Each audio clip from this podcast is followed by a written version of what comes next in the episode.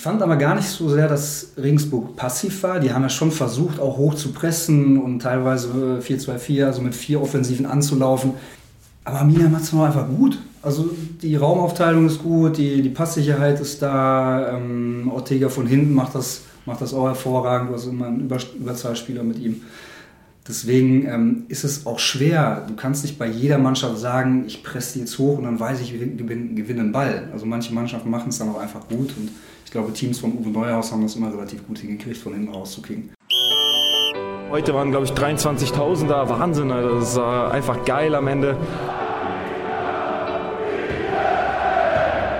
Stur, hartnäckig, kämpferisch. Der Arminia Podcast. Hallo, schön, dass du eingeschaltet hast. Mein Name ist Christian und ich möchte dir in regelmäßigen Abständen unsere Spieler, aber auch andere Personen aus dem Umfeld von Arminia vorstellen und mit ihnen über die wichtigen und die unwichtigen Dinge des Lebens sprechen. In der siebten Folge des Arminia Podcasts ist Oliver Kirch mein Gast. Olli war drei Jahre lang Spieler bei Arminia und ist seit dieser Saison Teamchef unserer U19 Bundesligamannschaft. Während seiner aktiven Profilaufbahn hatte Olli 24 verschiedene Trainer, unter anderem Ewald Lien, Jupp Heinkes, Stefan Effenberg oder David Wagner. Mit Jürgen Klopp stand Olli 2013 sogar im Champions League Finale. Ich habe mit Olli über die aktuelle DSC-Saison gesprochen, über seinen Weg und seine Ziele als Jugendtrainer und natürlich seine Spielerkarriere Revue passieren lassen.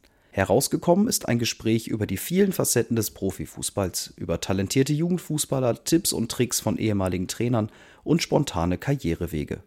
Olli und ich hatten hörbar Spaß und den wünsche ich dir jetzt auch bei der siebten Folge des Arminia Podcasts. Moin Olli. Morgen. Ja, wir treffen uns hier am Trainingsgelände Donnerstagmorgen, weil du dir gleich noch das Training der Profis anguckst. Was kannst du denn da lernen? Warum guckst du dir das Training damit an? Äh, das hat mehrere Gründe. Also A, natürlich allgemeines Interesse, ähm, was Uwe Neuhaus gerne auf dem Platz macht. Donnerstag ist ja meistens auch immer eine taktische Einheit, ein bisschen mannschaftstaktisch. Das ist sicherlich immer interessant. Zudem äh, ist Jermaine ja wieder dabei und noch ein anderer Spieler, Serkan Temin heute, der mittrainieren darf ähm, von unseren 19. Deswegen schaue ich mir das mal an, wie die Jungs sich auch so präsentieren. Ja, mannschaftstaktische Einheiten immer unter Ausschluss der Öffentlichkeit. Heute schon, genau, wird sich auch schon aufführend vorbereitet. Was erwartest du für ein Spiel am Samstag?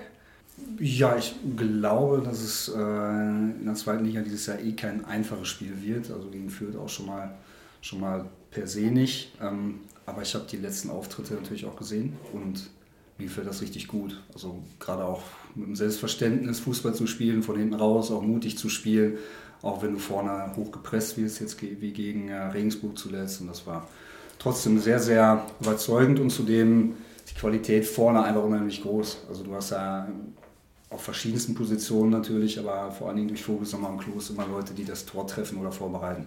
Deswegen ähm, bin ich da eigentlich relativ zuversichtlich. Und bei Fürth hast du da schon äh, ein Auge drauf geworfen diese Saison oder Tut, tut, mir leid. Also für, für konnte ich mich jetzt noch nicht interessieren. Ich habe äh, zu viel anderes um die Ohren. Und äh, an die eine oder andere Mannschaft habe ich im Profibereich auch schon mal, abgesehen von Arminia, dieses Jahr schon mal ein bisschen genauer beobachtet. Aber Fürth war noch nicht dabei.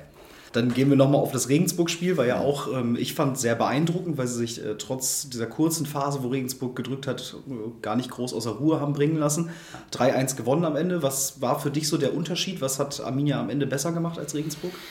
Also erste Halbzeit war komplett, ähm, komplett dominant und auch äh, 2-0 stand zur Halbzeit, glaube ich auch, ne? 1-0. 1-0 genau. zur Halbzeit, genau, dann kam das 1-1, richtig. Ja, und, und, das hätte ja da schon auch höher ausfallen können. Also da fand ich wirklich die, die Leistung sehr, sehr stark. Im Regensburg mit dem Pressing überhaupt nicht klargekommen, beziehungsweise mit dem eigenen Pressing mal einen Ball zu gewinnen. Das hat, ähm, hat Arminia wirklich jedes Mal ausgespielt und ausgehebelt.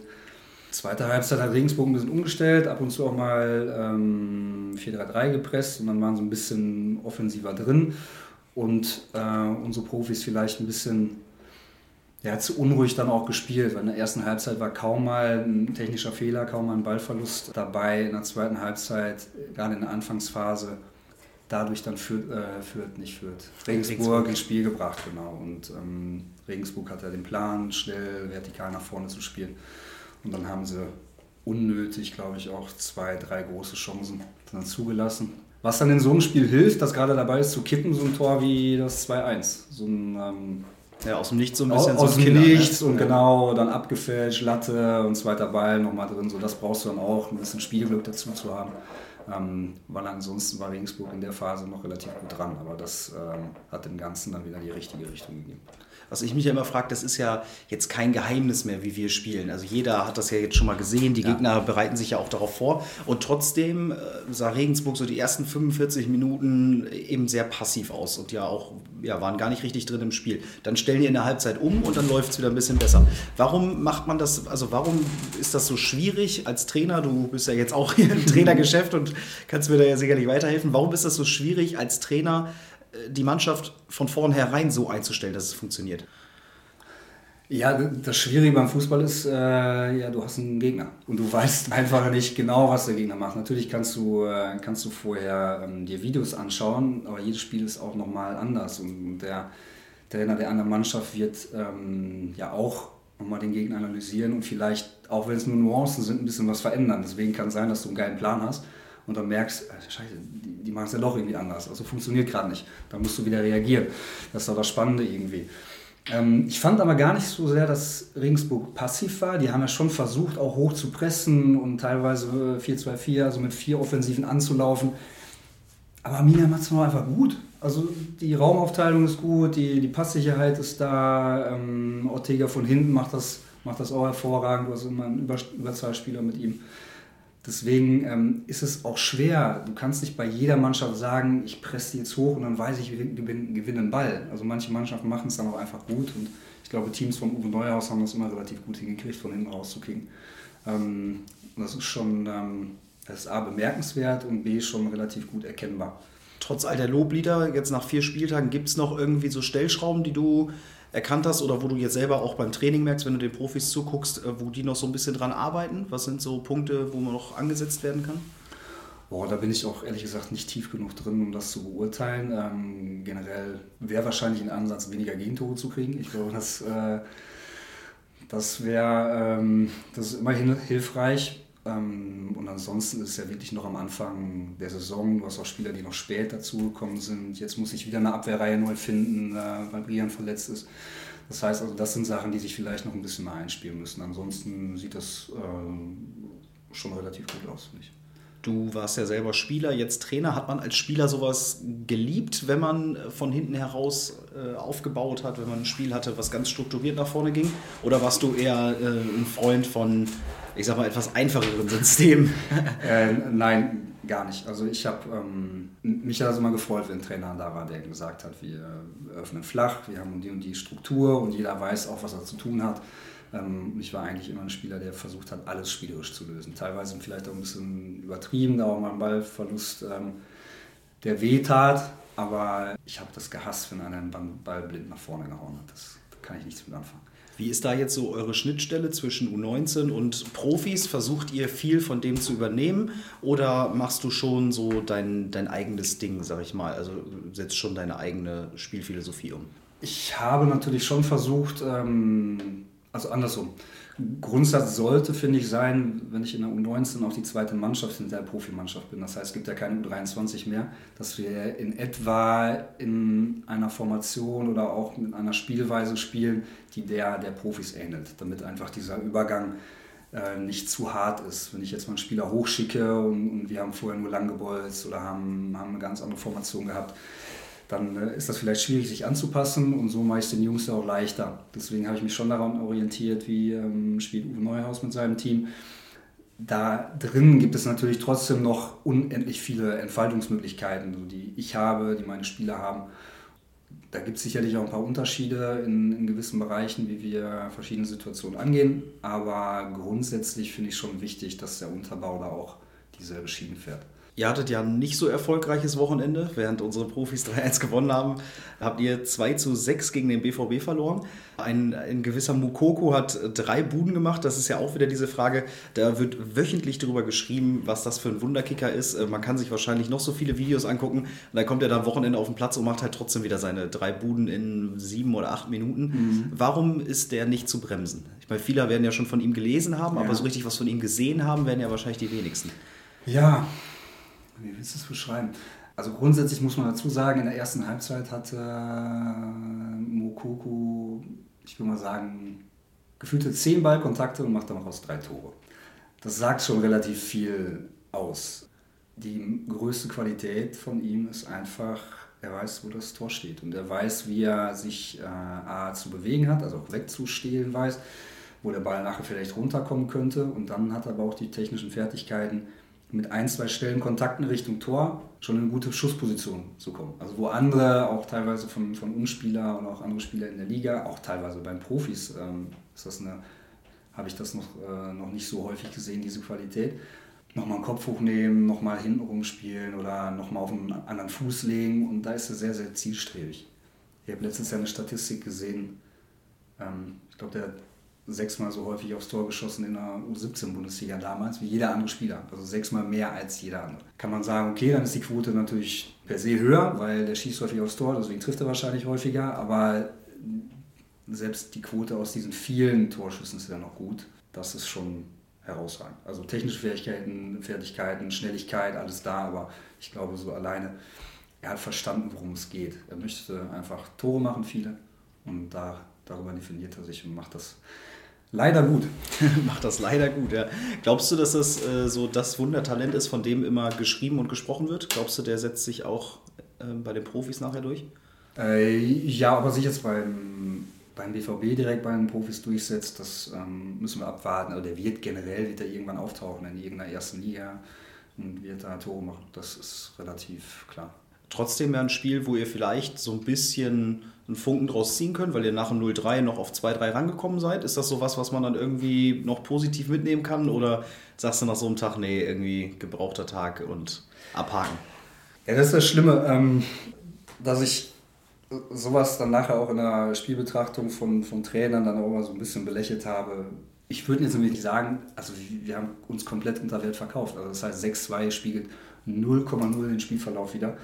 Wir kriegen fünf Tore nach Standards. Ähm, wir haben die ersten 25 Minuten, äh, ich glaube, elf, äh, elfmal den Ball geschnappt von Dortmund in der Spieleröffnung in der eigenen Hälfte. Also von Dortmund in der eigenen Hälfte und hatten daraus Chancen. Die Tore fallen erstmal aus dem Nichts. Natürlich ist Dortmund eine gute Mannschaft, unheimlich Qualität, also war immer gefährlich, dann auch über schnelle Außen oder eben wenn Mukoko mal einen Ball hat. Aber an sich haben die Jungs das richtig, richtig gut gemacht. Ähm, wir haben es einfach schlecht verteidigt. Also wir haben Standardsituationen haben wir unterirdisch schlecht verteidigt. Dazu kam dann nachher noch ein zu kurz gespielter Rückpass auf den Torwart, woraus ein Elfmeter entsteht, ein Eigentor noch dabei. Also demzufolge also recht ein gebrauchter Tag, aber Spielleistung über weite Strecken war echt okay.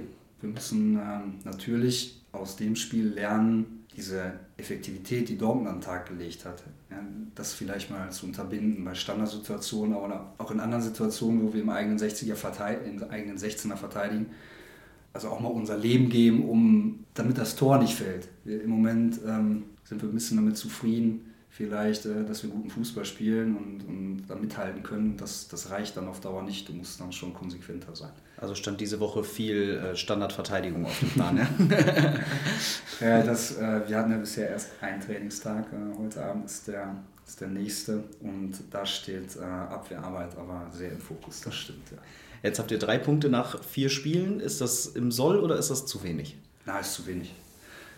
Äh, ist auf jeden Fall zu wenig. Ähm, ohne jetzt vorher die, ähm, die anderen Mannschaften gesehen zu haben, aber ähm, die vier Spiele, das waren halt zwei Gegner vermeintlich auf Augenhöhe, zwei Top-Gegner mit Schalke und Dortmund, dann zwei andere Gegner, ähm, die äh, sagen wir, mit uns um die Plätze kämpfen, Oberhausen und Preußen Münster und ich hatte schon das Ziel, mindestens sechs Punkte aus den vier Spielen zu holen.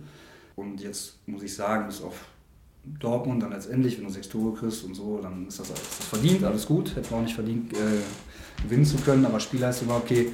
Die anderen drei Spiele hätten wir alle die Hame gewonnen, aber die anderen beiden Spiele hätten wir gewinnen müssen. Das, äh, trifft Schalke genauso wie Oberhausen. Letztendlich ähm, ist es früh in der Saison, also Tabelle hat keine Aussagekraft, Punkte kannst du auch alles noch aufholen. Aber die, ähm, ich mal, die Entwicklung, ähm, spielerisch, wie die Jungs das auch umsetzen, ist schon mal okay. Aber wir müssen natürlich jetzt auch verstehen und lernen, das als Ergebnissport zu betrachten und das schnellstmöglich aufzuholen, das ist klar. Für viele, gerade also immer der Altjahrgang in der U19, ähm, ist ja dann nach der Saison im Jugendfußball Schluss. Und dann gibt es ja bei Arminia erst diesen riesen Schritt zur zweiten Bundesliga. Es gibt dazwischen jetzt nichts mehr. Glaubst du, dass die Hürde zu groß ist oder sagst du, okay, wenn sich einer nachher durchsetzt, dann schafft er diese Hürde? Mm, das Zweite. Ich glaube, dass es mittlerweile, und das siehst du ja auch bei anderen ähm, Bundesligisten oder Zweitligisten, dass dieser Zwischenschritt U23 kaum noch genutzt wird. Also du hast eigentlich die Top-Talente, die direkt den Schritt schaffen und eingebunden werden. Und die anderen Spieler, bei denen du Perspektive siehst, die es aber vielleicht noch nicht direkt schaffen, ähm, die leist du aus. Also dieses Modell vielleicht eher zu fahren, weil äh, eine zweite Mannschaft in der Oberliga bringt dich auch nicht weiter. Weil da ist der Sprung, sage ich, sogar noch größer zu zweiten Liga-Profis, auch wenn es Herrenfußball ist. Ähm, aber das ist jetzt nicht, äh, ist nicht besser als U19 Bundesliga, das glaube ich nicht. Da wird auch ganz anderer Fußball gespielt sich so ein bisschen an die Härte zu gewöhnen im, äh, Herrenfußball. Dafür mag es Sinn ergeben, aber grundsätzlich, was es die Spielleistung angeht, ähm, finde ich U19 Bundesliga äh, schon interessanter als, als Oberliga. Und deswegen glaube ich schon, dass, ähm, dass die Spieler, die das Talent wirklich mitbringen, den Sprung direkt schaffen. Jetzt warst du ja beim, mit, mit dem BVB am Wochenende bei einem deiner Ex-Clubs. Merkt man sowas? Wirst du dann noch oft äh, vor Ort angesprochen? Gibt es viele alte Bekannte, die man trifft? Oder wie läuft so ein Spieltag dann ab? Ja, schon viele. Also das war jetzt relativ wenig los, weil ich glaube, das war das einzige Spiel an dem Tag in Dortmund. Profis hatten auch kein Training. Ähm, das heißt, es waren nicht allzu viele Leute da, aber es sind immer, immer Bekannte, die ich noch treffe. Und ich bin ja noch relativ häufig. So häufig schaffe ich es nicht mehr, aber wenn ich kann, dann bin ich dort auch noch mal im Stadion und das ist eigentlich immer sehr, sehr angenehm. Wirst du immer positiv aufgenommen, ja? wenn du da auftauchst? Das, ja, das durchaus. ich habe das äh, einem Freund gestern erzählt, dass wir jetzt äh, den Podcast aufnehmen und er sagte, ja, Olli Kirch, der hat Real Madrid gezeigt, was eine Hake ist. ist das so die Rückmeldung, die du da immer noch bekommst? Äh, ja. Das, das, wird sich auch mein Lebtag nicht verändern, glaube ich. Und das ist ja irgendwie auch cool. Ich habe mich ja relativ lange dagegen gewehrt, das, dieses Spiel so hoch zu hängen. Und mein Gott, ich habe nur andere gute Spiele gemacht und vielleicht sogar bessere. Aber ich habe dann im Nachgang natürlich schon verstanden, dass es halt Champions League Viertelfinale war, dass Real Madrid war und die Rahmenbedingungen einfach ein bisschen anders waren. Und deswegen dieses Spiel länger hängen bleibt. Und dann habe ich lieber auch dieses eine Spiel, mit dem ich in Verbindung äh, gebracht werde, als gar keins. Das ist schon okay. Hast du dir schon immer den, oder hast du schon immer den Plan gehabt für dich, dass du später mal Trainer wirst? Nein. 0,0. Das war echt, wenn mich Leute gefragt haben und nach Karriere und nach Trainer, ich so, nein, auf keinen Fall.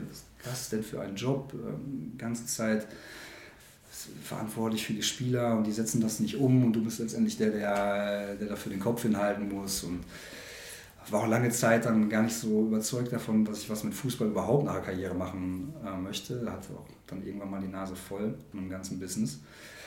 Habe dann aber relativ schnell gemerkt, kenne ich mich einfach ein bisschen mit aus. Also, was habe ich die letzten 15 Jahre gemacht? Ich habe mich jeden Tag mit Fußball beschäftigt. Ähm, da jetzt dann den, ähm, den Turnaround zu schaffen und relativ schnell was anderes auf die Beine zu stellen, finde ich cool, wenn andere das schaffen.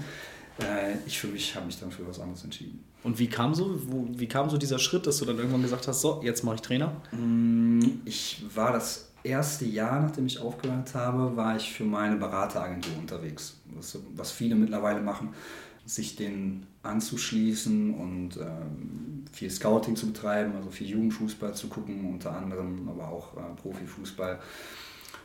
Und in der Zeit, in dem Jahr, habe ich zwei Sachen festgestellt. A, Beratertum ist nichts für mich. Das entspricht einfach nicht meinem Naturell. Ich finde das wichtig, dass, ähm, dass das Leute gut machen. Ist jetzt aber nicht das, was ich ähm, machen wollte.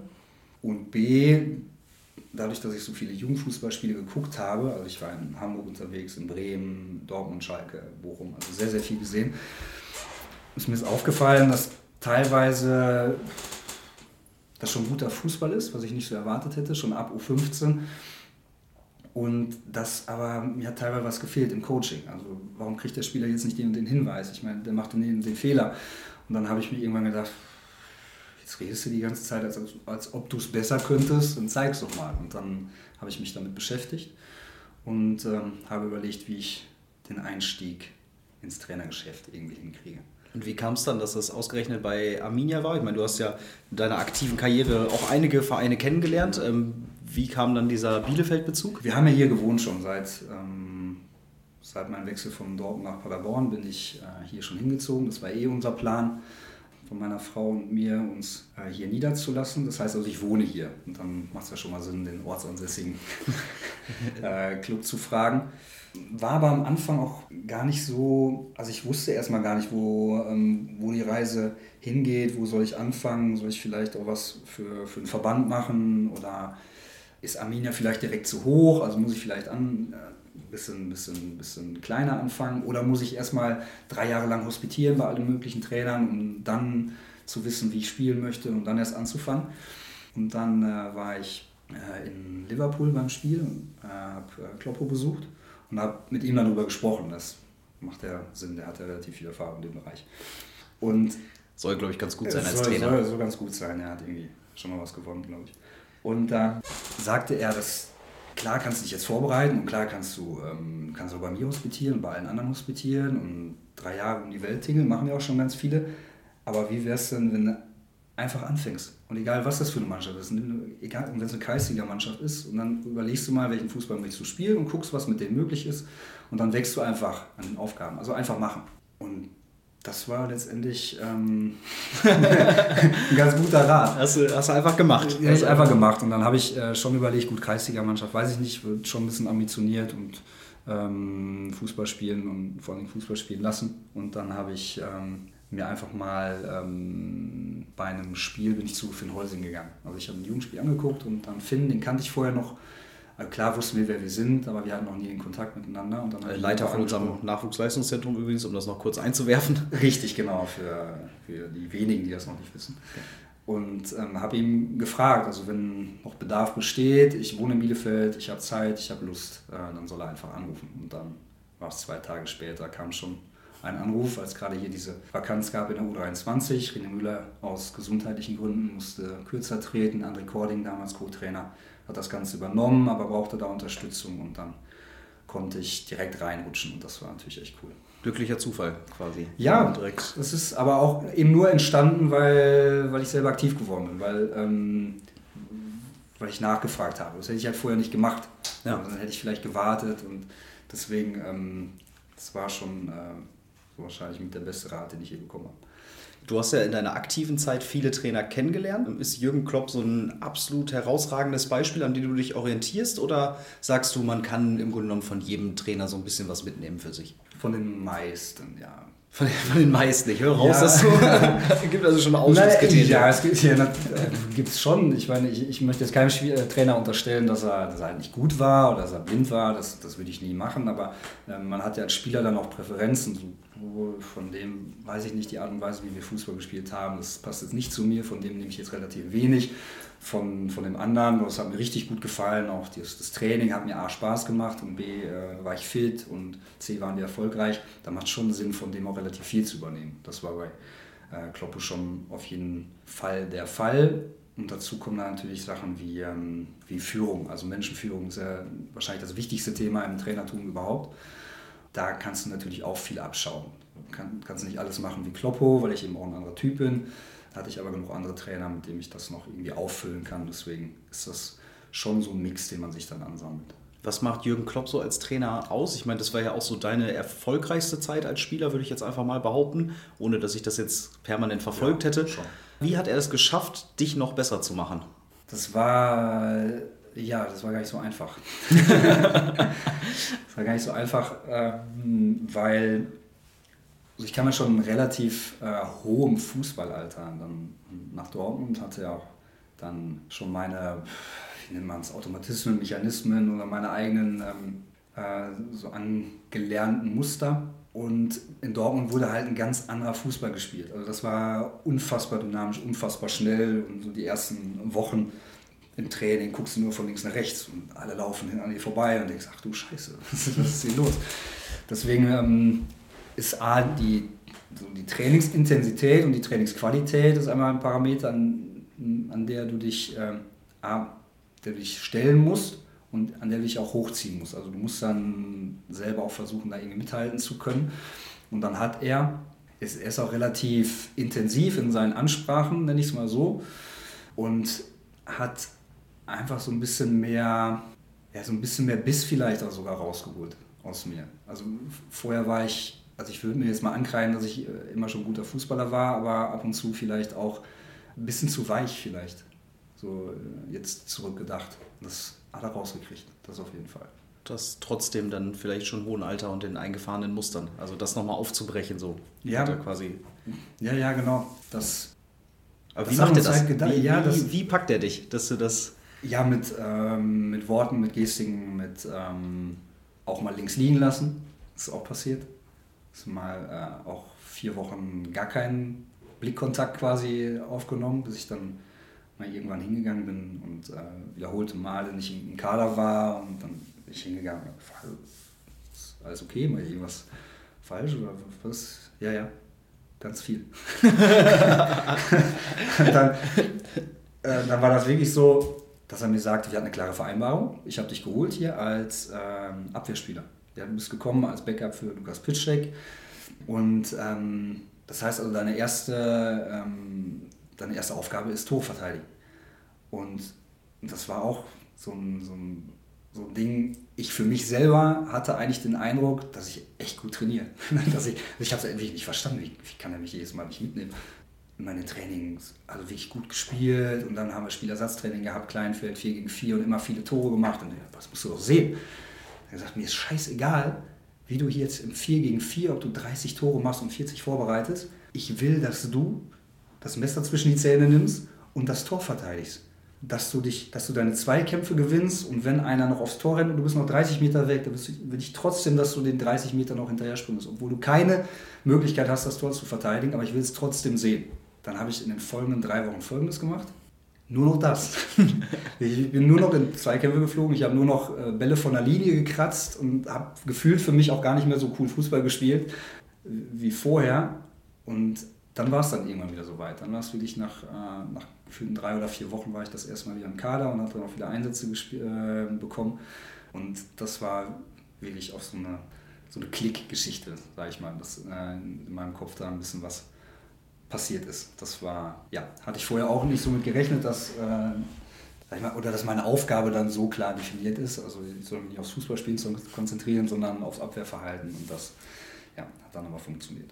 Und Kontakt ist nach wie vor da. Wenn du jetzt sagst, du hast ihn in Liverpool äh, besucht, tauschst du dich ab und zu nochmal aus. Ja, so genau. Ja. Ich glaube, drei oder viermal war ich bisher da. Immer mit dem Spiel verbunden, klar. Aber Kontakt ist da. Also ich habe ihm auch gesagt, dass ich ab und zu dann mich wahrscheinlich mal melden werde, um ein paar Sachen abzufragen. Und er hat gesagt, klar, kannst du machen. Ich weiß nicht, ob ich immer, immer dann Zeit dafür habe. Und ich habe es bisher in dieser Saison noch nicht einmal gemacht, weil ich, ähm, weil ich das auch selber gerade mal so rausfuchsen will, wie Sachen funktionieren. Ja, kommt ja vielleicht irgendwann nochmal. Hast du dir auch Trainingseinheiten angeguckt in, in Liverpool? Nein, ähm, beim, Trainings, äh, beim Training war ich nicht dabei, immer nur beim Spiel. Und jetzt nochmal, wo du das so für dich äh, rekapituliert hast, wie kannst du das jetzt auf deine U19-Spieler übertragen, was du da gelernt hast? Kann man das überhaupt? Ja, es ist ja, was ich vorhin, ähm, was wir vorhin mal besprochen hatten, die, äh, die Phase, in der wir im Moment sind, in der wir gut Fußball spielen und auch sehen, wir können mit, äh, mit Schalke mithalten, wir können mit Dortmund phasenweise mithalten. Äh, wir waren besser als Oberhausen und Preußen Münster, dass das halt nicht reicht. Und dass wir jetzt eben anfangen müssen, dann eine gewisse andere Komponente noch unbedingt mit reinzunehmen. Das ist ja quasi eine Parallele zu meiner persönlichen Situation damals und das äh, wird jetzt auch in den nächsten zwei Wochen, wir haben jetzt zwei spielfreie Wochenenden, ähm, haben wir da Zeit, das reinzukriegen. Um nochmal ganz kurz auf die Spielerzeit zurückzukommen, mit Jürgen Klopp bist du dann ja auch sogar im Champions League-Finale gelandet. Auch wenn du letztlich nicht während der 90 Minuten auf dem Platz standest, trotzdem so das größte Erlebnis, was du als Fußballer hattest? Oder würdest du da was was nehmen, wo du mit äh, auf Platz agiert hast? Hm, nee, das war schon, war schon das Größte. Also ich, klar, ich habe nicht gespielt, ich war im, im Kader, habe mich warm gelaufen, das allein hätte mir schon gereicht, um nachher das Ding äh, komplett in die Höhe zu stemmen und den äh, nachgebildet bei mir zu Hause hinzustellen. Weil also Champions League Finale ist ja schon somit das Größte, was du äh, erreichen kannst als Fußballer. Ich hatte vorher in der Saison, Champions League-Saison, glaube ich, zwei Einsätze. Insofern hätte ich das schon auch voll mitgenommen, das Ganze. Und diese Rahmenbedingungen, Wembley und äh, was da los war in der Stadt und allgemein unsere Saison bis dahin, das war ja unfassbar. War aber gleichzeitig auch das größte Negativerlebnis. Also wenn ich jetzt darüber spreche, das bin ich schon wieder fast schlecht gelaunt, weil ähm, als wir das Spiel verloren hatten und dann nachher gibt es trotzdem eine, eine Feier. Ne? Es gibt immer eine Party beim Finale, ob DFB-Pokalfinale oder Champions League-Finale. Wir hatten immer was geplant und die Partys vom BVB, die waren immer relativ cool. Also das war im, ich glaube, National Museum of History mit einem riesen Brontosaurier-Skelett in so einer riesen Halle und geladene Gäste ohne Ende. Und, ähm, also das, das wäre wirklich richtig, richtig cool geworden, aber ich konnte mich da überhaupt nicht für begeistern, bin auch relativ schnell wieder verschwunden, weil ich wusste, der Tag, der kommt wahrscheinlich nicht wieder. Champions League-Finale werde ich womöglich äh, nicht mehr erreichen, weil da echt viel zusammenkommen muss. Anders beim DFB-Pokalfinale, da stand ich auch im Platz, wir haben es verloren, da war ich aber nicht so schlecht gelaunt. Ich wusste, nächstes Jahr können wir wieder stehen, ist kein Ding. Aber ähm, Champions League-Finale, das war schon echt äh, hart. Aber trotzdem Nachgang eine coole Erfahrung. Ja, kann man dann eine Woche später dann nochmal feiern? Einfach über so eine coole Saison oder ist das einfach, nee? Das, das hat echt, äh, muss meine Frau nochmal fragen. Ich glaube, das hat drei, vier Wochen gedauert, bis ich wieder relativ normal war. Dann äh, will ich dich mal noch ein bisschen ablenken. Jetzt haben wir ja viel über die äh, sehr erfolgreiche Zeit beim BVB gesprochen, aber du warst ja auch bei Arminia Spieler ja. äh, ein paar Jahre lang. Genau, lass uns doch da ein bisschen drüber sprechen. Ja. Ein Jahr Bundesliga-Klassenerhalt geschafft, ja. dann ein Jahr leider abgestiegen und in dem darauffolgenden Jahr würde ich mal sagen, leider nicht wieder aufgestiegen. Wie äh, hast du die Zeit so in Erinnerung als Ganzes? Ja, äh, super, super Zeit. Das war im Prinzip ja mein, sag ich mal, in Anführungsstrichen Durchbruch in der Bundesliga. Ich kam von Gladbach ich war auch schon 24, als ich nach Bielefeld gekommen bin. Bin relativ schnell, relativ spät Profi geworden, mit 21, glaube ich, in, in, Gladbach. Mit 20 den ersten Bundesliga-Einsatz habe ich noch rausgesucht. Mit 20, guck mal, ja, das, das war echt spät schon. Und bei Gladbach, äh, durch echt auch viele Verletzungen, ich war zwei Jahre am Stück verletzt, ähm, da 22 Einsätze, glaube ich, in vier Jahren das war immer noch so halb, so zwischen Startelf-Tribüne verletzt. Ähm, aber hier in Bielefeld bin ich dann auch Stammspieler geworden und habe ähm, das erste Jahr, Bundesliga, das war echt, echt toll. Erster Einsatz, glaube ich, direkt das erste Tor, war auch mein erstes ja. Bundesligator und deswegen. In Wolfsburg das, damals? Genau, in Wolfsburg, das waren echt, äh, sind auch immer noch schöne, schöne Erinnerungen. Ich habe mich, auch, hab mich immer auch sehr wohl gefühlt, sonst wären wir jetzt auch nicht nochmal hier hingezogen, ne? das ist klar. Aber auch dem Verein, erste Liga, gerade dieses letzte Spiel dann auch in Stuttgart, als wir den, ähm, ich glaube, mit dem 2-2 haben wir den Klassenhalt perfekt gemacht, sind zurückgekommen dem Zug und hier waren auch ein paar Leute am Bahnhof. Das war schon echt cool. Was ist dann das Jahr darauf schiefgegangen? Ah, Qualität, glaube ich schon. Also im Endeffekt glaube ich schon, dass wir, ähm, dass es eine schwere Saison war, in der auch vieles hätte passen müssen, damit wir es schaffen ist auch äh, gar nicht mehr so, so präsent. Ich weiß noch, ich glaube, der letzte Spieltag war gegen Hannover. Ja, der Relegationsplatz hätte man mit einem Sieg noch erreichen können. Genau, genau. 2 -2. Cottbus, die haben doch dann noch, äh, haben die gewonnen in das letzte Spiel? Der Cottbus hat gegen Leverkusen gewonnen ja, und Karlsruhe ja, hat gegen, nee, oder hat Karlsruhe gegen Leverkusen gewonnen und, nee, gegen Hertha. Karlsruhe ja. hat gegen Hertha gewonnen, die beide noch so um die Champions League gespielt haben oder sowas. Genau, das war auf jeden Fall bodenlos. Also wir haben, glaube ich, unentschieden gespielt gegen Hannover. Ja, 2-2. Ja, genau, und das, das hat dann nicht gereicht. Und letztendlich hat Cottbus dann Relegation gegen ähm, Nürnberg. Nürnberg und bodenlos und gar nicht gewährt und abgestiegen. Dann haben wir gesagt, das hätten wir uns auch geben können. Aber ähm, ja, wir hatten es halt vorher nicht verdient, deswegen war das dann leider so. Hatten aber natürlich schon den Plan, im nächsten Jahr direkt wieder hochzugehen. In der Zeit war Michael Fronzek hier Trainer. Was kannst du dir von dem mitnehmen? Was hat der besonders positiv gemacht? Oder gehört er zu den Kandidaten, wo, man nicht, wo du dir nicht so viel für deine Trainerkarriere mitnimmst? Ja, warum du jetzt lachst, weil ich so ein bisschen äh, selber aufschmunzeln musste. Das muss man halt zu, äh, Zuhörern erklären. Also Michael ist ein sehr, ist von sich aus ein sehr lustiger Typ einfach. Ja, deswegen lache ich jetzt. Also der hat ähm, schon auch immer verstanden, eine Lockerheit reinzubringen. Ich kann jetzt wirklich äh, gar nicht mehr groß über Inhalte reden, weil, weil das echt nicht mehr so, so präsent ist bei mir. Aber da war die eine oder andere Besprechung dabei, ähm, die war schon, schon echt lustig. Aber wenn du sagst, das ist so ein lockerer Typ, der die Lockerheit mitbringen kann, warum tauscht man den dann einen Spieltag vor Schluss aus? Das war die Jörg Berger Nummer, ne? Ähm, wenn er doch anscheinend dann so eine Lockerheit nochmal reinbringen kann vom letzten Spiel? Ja, aber kann das sein, dass wir das zweitletzte Spiel in der Saison relativ hoch verloren haben? 6-0 in Dortmund. 6-0 in Dortmund, ne? Ja. Ähm, da war vielleicht dann die Überzeugung in den Führungsgremien nicht mehr so, dass da noch Lockerheit äh, an den Tag gelegt werden müsste, sondern vielleicht ein bisschen was anderes. Wie, aber wie ist das denn als Spieler? Ich meine, jetzt hast du 33 Spieltage, einen Trainer und auf einmal sagen die dir so, fürs letzte Spiel tauschen wir den nochmal aus? Das war ganz komisch. Ja. Das war. Ähm,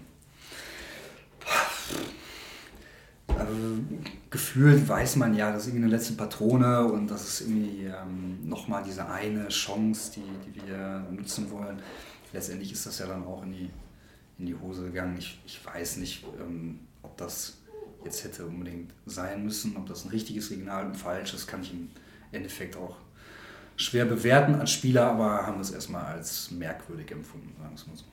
Das Jahr darauf hast du eben schon angesprochen, war natürlich der Plan, wieder zurückzukehren. Hat dann nicht geklappt mit einer Truppe, wo ich jetzt von außen betrachtet gesagt hätte, boah, damit musste eigentlich in der Saison aufsteigen. Ja. Warum hat das nicht funktioniert am Ende?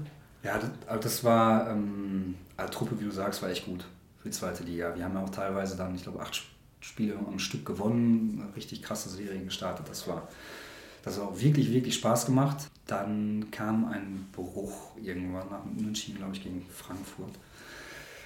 Ähm, haben dann relativ viele Spiele nicht mehr gewonnen Zudem war das ja auch das Jahr, haben noch Punkte abgezogen bekommen, glaube ich. Ne? Am Ende so in der Rückrunde irgendwann mit ja, dem Tribünenbau. Stadion, ja. Kensch und so. Das, da hat dann auch vieles einfach nicht mehr gepasst. Also qualitativ sage ich, ähm, mit dieser Mannschaft hättest du aufsteigen müssen, will ich jetzt nicht sagen, aber auf jeden Fall können große Chance gehabt. Aber da passten dann irgendwann auch so innerhalb des Vereins so viele Sachen dann nicht mehr. Was dich dann auch bewogen hat, am Ende den Verein nochmal zu wechseln?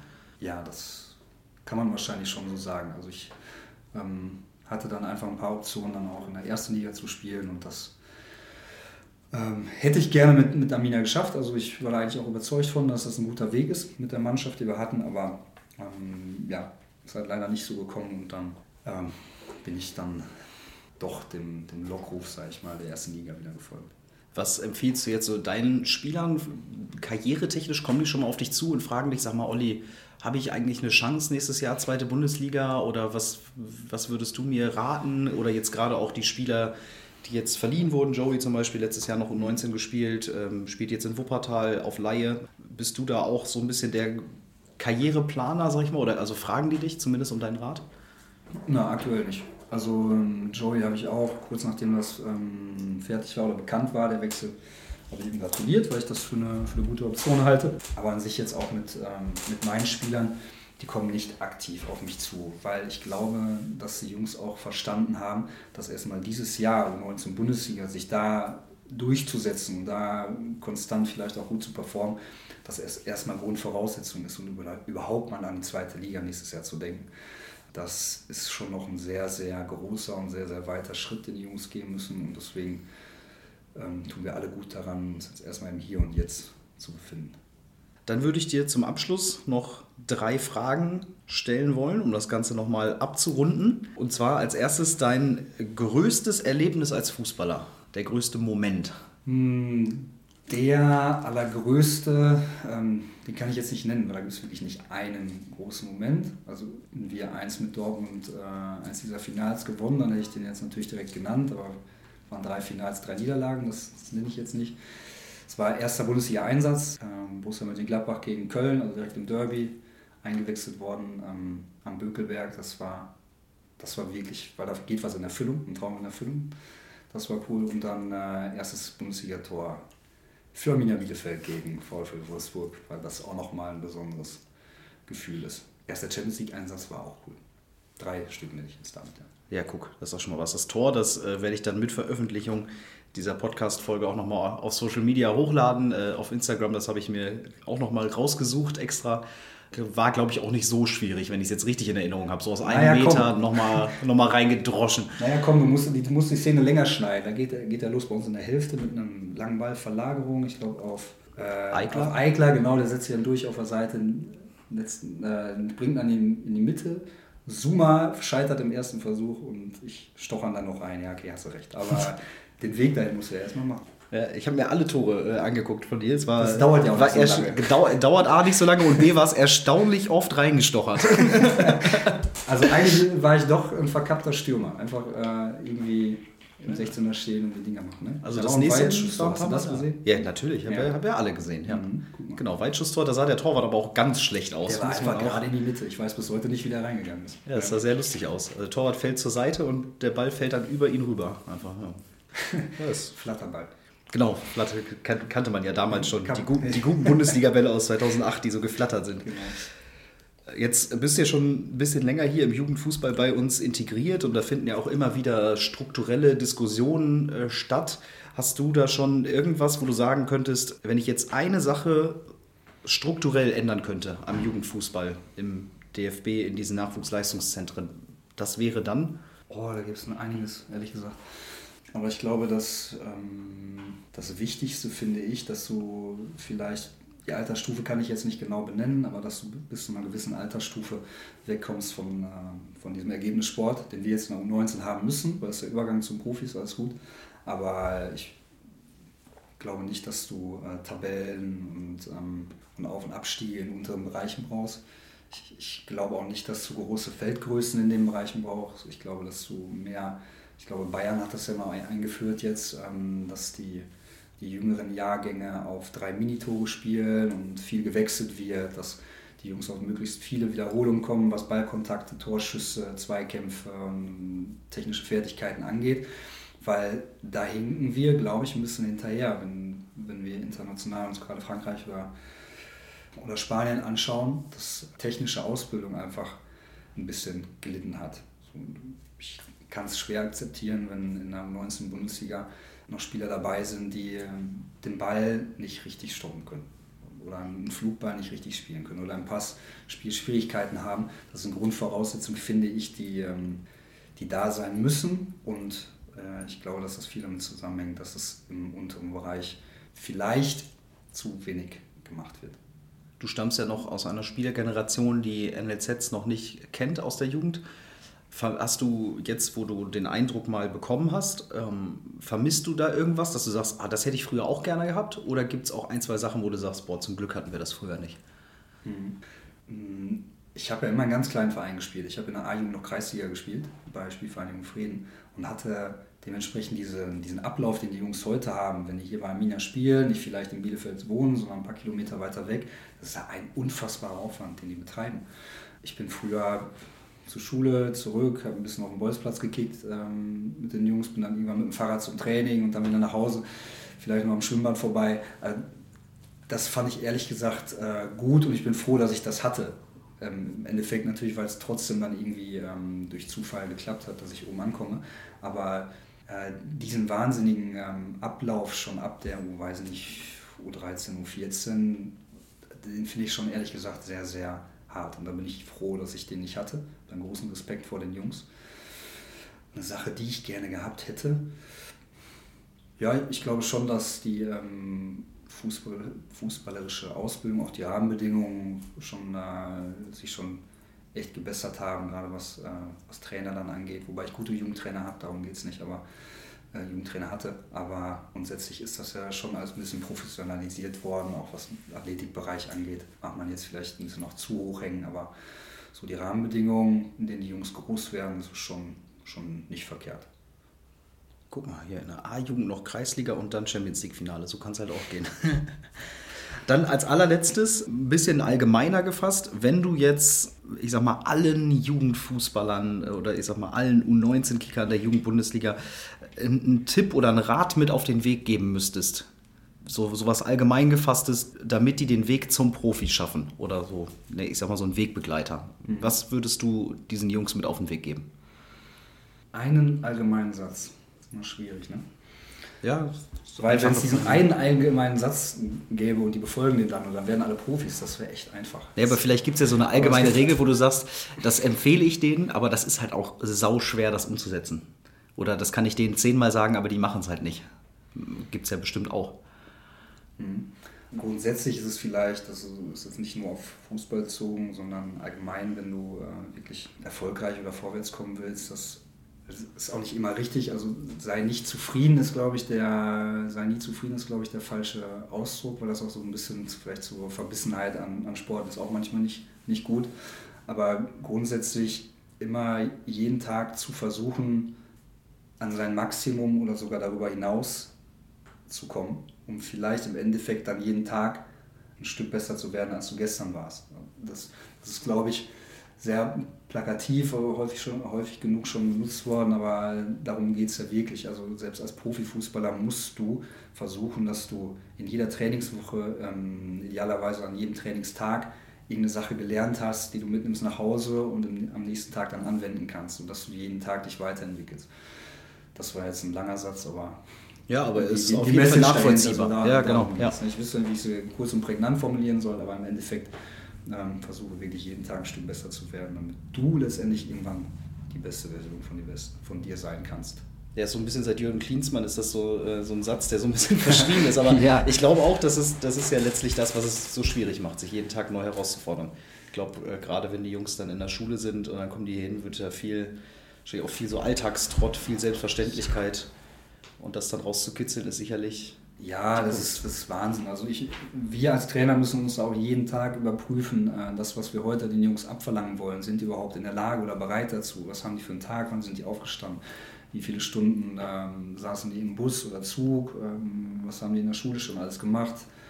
In dem Alter Probleme mit der Freundin, mit den Eltern, das, das kommt ja alles dazu. Und dann sage ich noch, ja, aber hier musst du einen Meter weiter reinschieben. ja, vielleicht ist das dann in dem Moment einfach auch nicht möglich. Deswegen ist es schon eine Aufgabe, das, das äh, zu fordern, das ist klar, aber manchmal vielleicht auch einmal kurz zu reflektieren und zu sagen, boah, die Jungs müssen sehr viel leisten, muss man auch mal ein Auge zudrücken. Ist das denn was, was du richtig gut konntest? Konntest du dich immer sehr gut selber herausfordern? Ist das ein Grund, warum du es letztlich geschafft hast zu einer erfolgreichen Fußballkarriere? Ich glaube, das hängt damit zusammen. Ja, ich habe ähm, ich hatte in jedem Verein, auch hier bei Bielefeld, hatte ich Phasen, in denen ich nicht gespielt habe, aus irgendwelchen Gründen. Sei es Verletzungen, ich hatte leider viele Verletzungen in der Karriere, sei es aber auch aus äh, anderen Gründen, auch mal leistungsmäßig vielleicht, oder weil dem Trainer irgendwas anderes nicht gepasst hatte, ich dann draußen war. Und ich war nie, zu keinem Zeitpunkt war ich niedergeschlagen oder habe geschmollt oder habe ähm, hab mich irgendwie gehen lassen, sondern das war schon, habe ich schon immer versucht und eigentlich auch durchgezogen, einfach noch ein Stück weit mehr zu arbeiten oder herauszufinden, woran es äh, liegen könnte, ähm, warum ich nicht spiele und das dann zu verändern. Und ähm, deswegen dieses eine Gespräch mit Kloppo hatte ich auch mit anderen Trainern einfach. Ich wollte schon immer herausfinden, was ich, äh, woran es liegt und daran dann äh, arbeiten zu können. Genauso wenn du verletzt bist, dass du da, ähm, da musst du ja gefühlt, nicht gefühlt, sondern du musst faktisch mehr machen als jeder andere Spieler. Du hast weniger Zeit, weil du teilweise äh, sieben, acht Stunden mit, mit der Reha verbringst. Das äh, ist als nicht verletzter Spieler durchaus angenehmer ähm, dann vom Zeitmanagement. Und daran habe ich mich, ähm, bin ich zumindest mal nie überspitzt gesagt kaputt gegangen, sondern bin da eigentlich immer gestärkt herausgekommen. Das ist schon, schon ein wichtiger Punkt, glaube ich. Na, dann hoffen wir mal, dass du schaffst, diese Qualität möglichst vielen Jugendspielern von uns zu übertragen. Danke dir, Olli, Gerne. für das offene und ehrliche Gespräch. Gerne.